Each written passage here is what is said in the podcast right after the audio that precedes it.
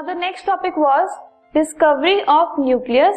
It is known as the Rutherford experiment. Rutherford was a scientist जिसने experiment करके nucleus को discover किया, ठीक है? So उसने उसमें alpha particles को use किया that have positive charge and the magnitude of the charge is two and उनका unit mass होता है, ठीक है? So in this experiment what he did, uh, did was एक thin gold foil ली उसने and उसपे फास्ट मूविंग अल्फा पार्टिकल्स को strike करवाया, ठीक है?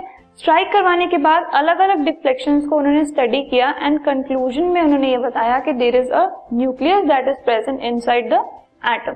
So let us see how he did it. सबसे पहले एक गोल्ड फॉइल का एटम हमने डिपिक्ट किया इसमें एंड इसके अंदर अगर कोई भी अल्फा पार्टिकल जब स्ट्राइक हुआ सो so उसमें अलग अलग डिफ्लेक्शंस ऑब्जर्व हुए, ठीक है?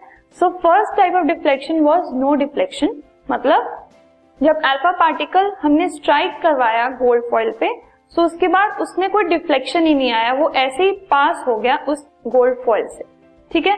So this was the reason. जो एक्सप्लेनेशन है इसका ये है कि जो एटम है उसके अंदर बहुत सारा एम्प्टी स्पेस है. Now the second type of deflection was less deflection. Alpha particle लिया, ठीक है? अल्फा पार्टिकल में Another type of deflection was कि वो हल्के से एक smaller angle से वो deflect हो गया, ठीक है?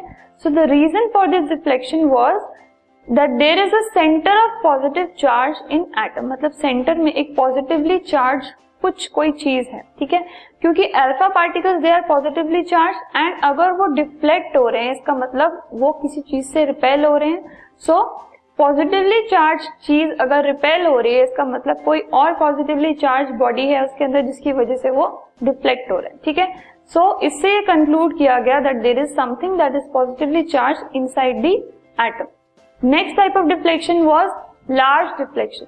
तो लार्ज डिफ्लेक्शन इसलिए हुआ क्योंकि अल्फा पार्टिकल्स उस पॉजिटिवली चार्ज जो थिंग थी उसके और क्लोज मूव हो गए एंड और क्लोज मूव होने की वजह से रिपल्शन ज्यादा हुआ एंड डिफ्लेक्शन भी ज्यादा हुआ.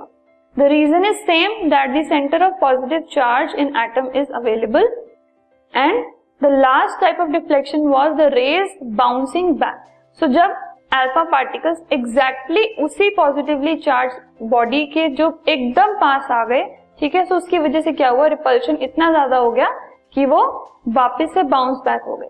सो so, इसका एक्सप्लेनेशन क्या है कि there is a dense thing inside the atom जिसे उन्होंने नाम दिया न्यूक्लियस का. सो so, एक डेंस पॉजिटिवली चार्ज बॉडी है एटम के अंदर जिसकी वजह से वो जो अल्फा पार्टिकल्स थे वो एकदम बाउंस बैक हो गए, रिफ्लेक्ट बैक हो गए, ठीक है? So this is how nucleus was discovered by Rutherford.